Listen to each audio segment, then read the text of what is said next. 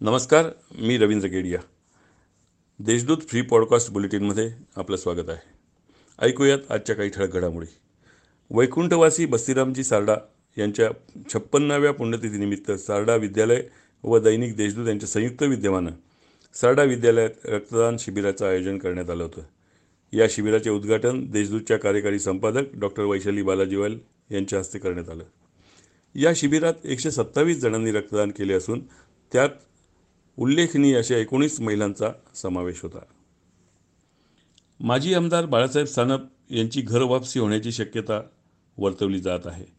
एकवीस डिसेंबरला सानप यांचा भाजप प्रवेश होणार असल्याची दाट शक्यता खात्रीलायक वृत्ताने दिली आहे. स्थानिक स्वराज्य संस्थांच्या निवडणुका होऊ घातल्या आहेत. नगरपंचायत ग्रामपंचायतींच्याही निवडणुकांसाठी कार्यकर्त्यांनी सज्ज व्हावे. ग्रामीण भागात संघटना वाढीकडे लक्ष द्यावे. असे आवाहन माजी मंत्री चंद्रकांत पाटील यांनी केले. भाजप जिल्हाध्यक्ष आहेर यांच्या निवासस्थानी जाऊन त्यांनी सांत्वन केले. संघाचे ज्येष्ठ नेते माजी राष्ट्रीय प्रवक्ते ज्येष्ठ पत्रकार मा गो वैद्य यांचे वयाच्या अठ्ठ्याण्णवा वर्षी निधन झाले. नागपूरच्या स्पंदन रुग्णालयात त्यांनी अखेरचा श्वास सोडला.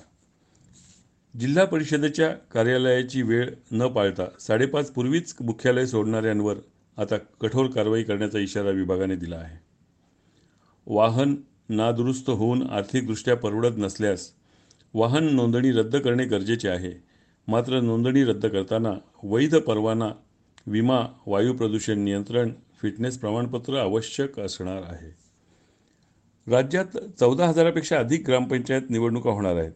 महाविकास आघाडी एकत्र लढणार की स्वतंत्र हा प्रश्न अद्याप गुलदस्त्यात आहे. मात्र पालकमंत्री छगन भुजबळ यांनी स्वतंत्रपणे निवडणुका लढून परत एकत्र येऊ असा सुतोवाच केला आहे. या होत्या काही ठळक घडामोडी. सविस्तर बातम्यांसाठी देशदूत डॉट कॉम या संकेतस्थळावर भेट द्या. नमस्कार.